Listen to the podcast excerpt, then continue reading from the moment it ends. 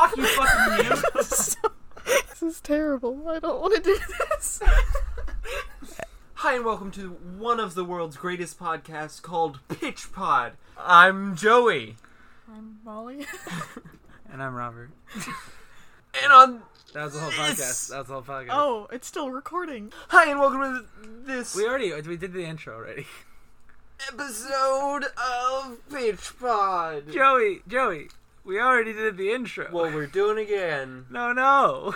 So yeah, what are we talking about? Today we're talking about Batman again, but this time it's not Batman Paramount because I need to write more of it. Fair. So today we're going to be doing another one of the plethora of stories that I wrote in fucking junior year, and it's Batman Family Name. This one, Batman could definitely be a family name. It is. You know what? I'm gonna name my child Batman and Family. Yeah. John Batman. I thought John it was the Batman last name. Family. Harvey Batman is his name. Ah. No, Harvey Birdman is his name. John Batman is the Mad character. Mad magazine, Mad TV. John Batman. No, wait. Magazine or TV? Nah, it's a Cyanide and Happiness comic. I am John Batman. Do you want to be a mediocre sidekick? Sure. I'll give you $20. Deal. Fair enough. Okay, back to the story. This one's a shorter one, but this one starts as all things do. Batman, Bruce Wayne. Right. And his parents, Thomas Wayne. And Marcus. Nope, never mind. Plot twist. He's gay. No. Nah, Martha Wayne. And Mugger shows up, crime alley, handgun at the ready. And Thomas Wayne punches the fucker in the face, knocks him the hell out. Nobody dies. There's absolutely zero deaths. I don't like not that. Not even. Well, you don't like that? You're pro-parent murder? Ladies and gentlemen. I'm just pro-orphan. Okay, pro-orphan. Well, that's fair. That's fair. Is that I like social care? That. Like you're pro the social system of taking care of children? Because it's broken. And you're a bad person. Back to the podcast. This is very on topic. Yeah, obviously. Yeah, we're playing really to your type, aren't you? Sadness. Or no sadness. Orphans. All the orphans. But Bruce Wayne, guess what? Isn't an orphan this episode. He's not. No, his parents survive. But his parents are so profoundly moved by the fact that they beat the fucking shit out of a mugger that they're like, we're gonna be Batman and Batwoman. Ooh. Where the bats come from, I don't know, because typically it's Bruce was scared of a bat. Maybe well, not. Underneath their mansion. How about this? Have a cave full Bruce of bats. Is scared of bats, but as an attempt to show their child that there's nothing to be afraid of. Just like there's no reason to fear crime, they pick Batman, Batwoman as an inspiration. No, you should fear crime. As in, no. Well, if they're making the city safe, isn't there a statement to be made that they're making the active fear of going out not as present because an external safety exists in the world? Right, but that external safety shouldn't need to exist, don't you think? Yeah, well, because Gotham's just broken. They do it because there is crime rampant. True. Whatever. Bat comes in somewhere. This one might be a little less well written. Who knows? That's fine. Hey, I didn't write it. Details come later. I just work here. We're laying the foundation. Okay, but so to get a little more serious. Batman and Batwoman become a thing. They get into it. Thomas Wayne Sr. is hella smart. Motherfucker doesn't even need Lucius Fox for this one. He just makes all the shit himself. And Martha is just like, I'm along for the ride. I this could be cool. I love my husband. I don't really want him to go out alone. I want to help him. So they go off and become Batman and Batwoman. And it's only a matter of time before young little Bruce wants in on the game. Like... Why would he want his parents to leave without him? Like, That's not fun. So, what happens is he becomes Robin pretty quickly. He is the first Robin. Bruce Wayne, Robin numero uno. Huh. Yeah. And basically, they go for a long time as kind of like these unmatched heroes. Heck, actually, in the confines of how this would work, Batman and Batwoman's normal rogues gallery wouldn't be the normal villains. Because, like, they would maybe take on the, like, Falcone and Maroni crime families early. Because, like, maybe, like, the generation prior to the ones Batman would face. Mm. Like, back when they were maybe even at the height of, like, their power. That makes sense. And they would maybe, like, face, like, a very young Penguin, kind of like the Gotham TV show. Okay. Yeah, but they wouldn't face people like the Riddler or Scarecrow yet because they're really not in the game yet. Right. So it'd be very interesting to see the certain types of villains they would face. What? What about Joker? Where does he lie? Joker comes into this. He comes in during this present Batman? Yes. Basically, a couple years in, pilots say, because not everything has to follow this direct linear timeline. I want to modify some of it to work for the confines of the story. Pilots say Bruce is now like 15 and Robin, he was 8 when this thing happened. So he's been Robin for a lot of years. Like, he's grown up and he's really gotten into it. He's really good at it. But then this new villain pops up who's different. He's not like all these other basically crime bosses that they fought. It's just a lot of fighting goons and then waiting for the cops to come pick up, like, whoever. Pick up the trash. And basically this time, this guy's different. He's kind of psychotic. He's very organized. And this guy goes by the Red Hood. He wears this dope kind of get up. And, like, he's really this bombastic personality. Like, he robs banks and kills people. But it's also this fantastical affair. There's explosions of, like, green and red. And he just, like, he's this bombastic personality that kind of scares everybody. And they have to find him. The Batman and Batwoman and Robin, the trinamic duo. I don't know what dynamic times 3 is. The trinamic duo. Trinamic, that works. Trinamic trio. Ooh. Oh, yeah, triumphant trio. What the fuck am I talking about? That's the best way to say it. Triumphant trio. I like the other way. You like trinamic trio? But basically, they go in, they go after him, they kind of maybe have a couple run-ins with him here and there, but then they really have him cornered one day at Ace Chemical. And a combat goes down, and Batman is focused a little bit too much. Thomas Wayne is focused a little too much on fighting the Red Hood that he doesn't pay attention when the Red Hood turns and shoots off into the distance. And he actually knocks the Red Hood out and gets him, only to turn and realize that the Red Hood shot at was his Robin. Robin was helping some civilians at the plant get out of the way, clipped Robin in the shoulder, and Robin fell over into a vat of acid. Bat claw something in, pulled Robin out. Martha, Batwoman, carries her son home. He seems like he's alive. He seems like he's okay. And everything seems to be fine. But there's something wrong with him. He has this white, pale complexion. And his hair has kind of gone an off color of green. Ah. And there's just something wrong with him. He's despondent. He's quiet.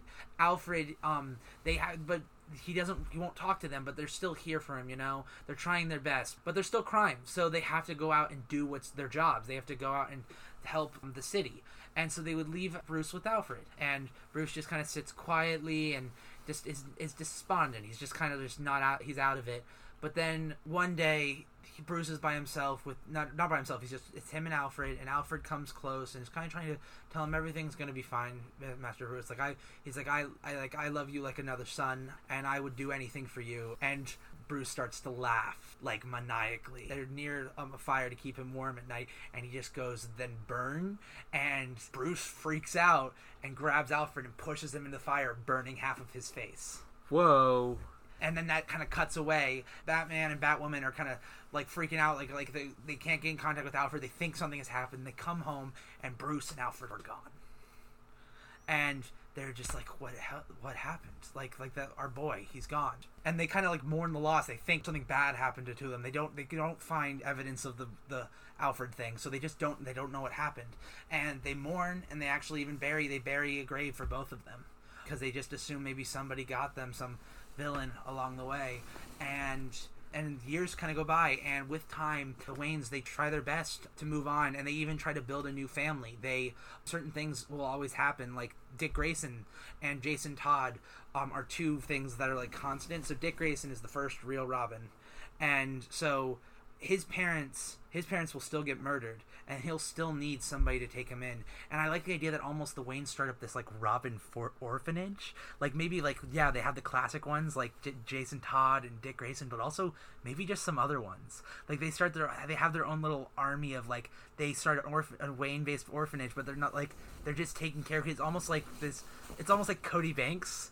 If you remember Cody Banks' Spy, like, Kid Spy, where it's just, like, it's kind of like a camp of, like, we care for all of you and, like, we love you guys, but also, if you choose to, like, you can be part of this. It's not, like, something forced upon the kids. It's very much an opportunity, so, like, it's not like... they teach martial arts at the orphanage? No, yeah, it's not like a doggy... No, it's almost like, no, the Wayne Manor has become this orphanage. Like, it's a home. Oh, it's almost like the manor. It's almost like a boarding school thing. And, like, Gotham, I think Gotham should just become super safe, honestly. Like, the Waynes kind of take care of shit because they are more of a team. They, like, it's Batman without the solitary thing of I am alone, because he has his wife in it and he can be better, and he will never let what happened to his son happen again. He's hyper aware. He is an even more attentive father than he was to Bruce in a way, because I think there's probably some misgivings of you taking advantage of the fact that you have a son who will be there for you all the time until you lose him. And he maybe just didn't even give him enough attention because he was like, we gotta solve crime, we gotta do this. But maybe with enough time, and I think years should go by where, like, to such an extent that maybe when the story finally resumes, like, in current times, just snapshots of the moments of maybe, like, Dick Grayson and then Jason Todd are the inspiration for what becomes the orphanage thing, or, like, the, you know, the school for the wayward children and stuff. Almost like an X-Men thing. Oh. That's more of a better example than a random shot in the dark that is Cody Banks. I don't know why I went for that. Okay. Yeah. Well, Cody Banks is more spy shit rather than X-Men, but X-Men's a much better way of saying that. Okay. Hell, you could even have it that a couple kids have powers, maybe like Metakids. Like, it'd be an interesting concept just to add some more depth to the universe rather than just going they got two more Robins. Right. And I think eventually, like, they kind of hit this level of security, but then something kind of happens, and this new player comes on the scene, and things haven't been this bad since the Red Hood, and they're almost, but he also has the calling cards of kind of the Red Hood, so they're like, this is weird, like, he's in jail, he's honestly been there for years, like, he got out once and we stopped him, maybe that's like a mid-little story thing of maybe he tries to kill Jason Todd, nod, because this guy classically would be the Joker, right? Yeah, this guy would yes, Molly. He's Jason Todd. Okay, Jason Todd is the second Robin, and he was infamously murdered by the Joker, and came back through fancy comic book voodoo, and became this guy named the Red Hood. He donned the Joker's original getup, but turned it into this anti-hero. Almost killed the Joker, almost killed Batman. Sometimes he's a villain, most of the time he's a good guy now. Everyone kind of loves him, though, because his design is badass. 100%. Yeah, no, it's so cool. He just wears a fucking red biker helmet, but it still somehow looks dope. He, like, I think just a little wink and a nudge and a nod, Red Hood breaks out and tries to kill Jason Todd, but Jason doesn't get killed because, again, better Batman, better Batwoman working together. Right. Yeah. You could even have it be something like, because I don't know where I was going with that one. I was going to have some form of relation to Kate Kane, the Batwoman of the comics, but I'm like, no, because she's roughly the age of Bruce Wayne, so they can't adopt a 30-year-old woman. Like that really wouldn't work.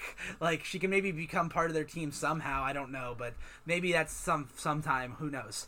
But this new guy shows up, and he's spooky, and he's scaring everybody a little bit, and everyone's on their toes. But then one night, the manor is attacked, but with this precision of someone who knows the place. And Batman and Batwoman, they have to go out, and it's kind of akin to Bane during Nightfall, wherein Bane let all the villains out, and they made Gotham insane. Right. And Batman had to go beat up and stop all of them, and then come back, and Bane took this tired Batman and just broke his spine. It's akin to that, where I think, like, you can have it that this new guy has released everybody and, like, really kept Batman and Batwoman on their toes. The Robins are all off. Like, the manor's almost completely empty, probably, except I would maybe, like, someone like Jason Todd is, like, I'm standing guard, or Dick Grayson. Someone has to watch the manor to take care of everybody for the night. And they come back, and Dick isn't dead. I'm going to have it be Dick Grayson. Dick isn't dead, but he's been badly beaten. And they come home, and they find Bruce. He looks normal, But he comes up and at first, like, without thinking, even though they've happened upon this beat-up, they just aren't thinking. Batwoman runs up and hugs Bruce, and because they're like, we thought you were dead, and he's like, far from it, but I see that it didn't stop you from replacing me, and she kind of looks at him like, what? And before anyone knows anything, she like does like a grunt of pain, and as she falls to the ground, and he stabbed her. He stabbed his own mother, and she falls to the ground. Okay. And Thomas turns and runs at him, and Bruce just kind of like starts to fight him, but with more skill than he ever had when he was Robin. And as they fight, slowly but surely, kind of like the costume rips open, and he has a twisted version of the Robin costume for like made to look a little older. It's not like the same costume, but with retrofitted with this giant J across it, written like almost like this blood type patterning, and he starts to berate his father as if like how his childhood was a joke, his existence was a joke, and how they were barely gave him enough attention once he was horrifically disfigured, that the only one who gave him love was the fucking butler, and like he and the butler still loved him enough that after he burned him, he still stuck with him for years. Yeah, he was a little two-faced, but nonetheless, he stayed with him. And it wasn't until Alfred died that Bruce finally realized that he needed to be something, and he sought out anything, and he found himself in this bizarre place called Nanda Parbat, and found this guy, Ra's al Ghul. And at first he became his his mentee and worked under him and was almost like set to be the heir to the demon when Ra's was ready to, give up what being the demon, the leader of the League of Shadows. But Bruce didn't really want to wait and murdered Ra's al Ghul and took the demon for himself. And was skilled enough to kill him. Yes, he had gotten that good. And he truly just became like this just all-powerful guy. He has this access to the Lazarus Pit and all these things, and he has this army basically at his back, and He goes, I will destroy the very thing that destroyed me, which was Gotham. Down to its core, Gotham is crime, and it is gross, and that is what brought on that mugger, that brought on this crusade, that brought on my disfigurement. And I will end you in that. And he fights his father. He actually, I like to think that he almost like gets one up on his father and like stabs him and kind of really gets at him and kind of mutilates him a little bit, like not really badly, but like maybe like cuts his arm off or something, or badly injures his arm to a point where he can't use it anymore, where it would need to be cut off. Lots of slashing. A lot of slashing, and it's not until like basically the whole freaking Robin squad rock up and just start like beating the shit, beating off the Joker, and he like leaves. Joker the Demon is kind of going to be the tagline of this character. Okay. And he disappears, and Bruce is taken to like probably Lucius Fox and given a little couple upgrades. Not Bruce, sorry. Thomas. Right. Batman. Yeah. Batman in this context. Yeah. Batman, and he's given some upgrades, maybe like a cool like robotic arm and shit. Like he's he looks kind of cool. I also like this idea that he's got like this white beard that shows through on the Batman cowl. So he looks kind of fucking awesome. But also there's the funeral held for Martha. Irony that she was killed by her true son, but all of her other children attend her funeral. Kind of like idea here where like her real children honored her, while like even though she maybe may have let down, but her real son made a choice. And from there it builds up where like the big ultimate villain is the Joker, and Batman and his little army of Robins and his right-hand men of Dick Grayson and Jason Todd have to go against Joker and his demons. And I think the idea that Joker the Demon, the demon's head, Batman is facing his demons, and I think it just becomes this kind of like gang war for Gotham. But the Robins have more to fight for. This is their home. They're fighting for the honor of the kindest woman they've ever known, in her memory, and I think they overcome the demons, and it comes down to Bruce fighting against the two Robins, like the Robins that are his legacy, and Batman, his father, and he's defeated, but he is not killed because That is not what Batwoman would have wanted. And I think this a way that kind of gets him, like, I think he's still way stronger than all of them. He's like, he's kind of like beaten like the shit out of all three of them at once. Okay. He's John Wicking the hell out of it on against just three less John Wicks. Right. It's like, like it's insane. But where's Alfred during all of this? Alfred's dead. Remember, I said he was with Alfred until Alfred passed. Because I just don't know. Because I don't think you can do the double twist of like, okay, Alfred also shows up and it's the shock value that he's Two-Face. Or you could. Like, whatever. It just depends on how you'd want to do it. If you could think of a way to incorporate him, we could totally do that. Yeah. Basically, there's potential for Alfred. I just didn't know what particularly to do with him, so I had him be dead. Okay. Simple as that, being honest. But I think Batman and the Robins face off against Joker, and Batman kind of gets Joker thrown off his edge by kind of going, you chose to leave.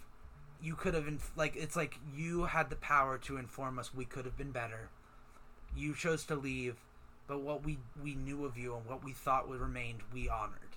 Look at these boys. Look at what they've become. Look at the message you were and what you could have been. And I think that kind of breaks him a little bit, that he's like, and he kind of he realizes what he's done, like that he killed his freaking mom, you know? Yeah. And I think he kind of crumples a little bit, and rather than it being this heroic contradiction that Batman's stories often are of, I'm going to beat the mentally ill and the broken. Right.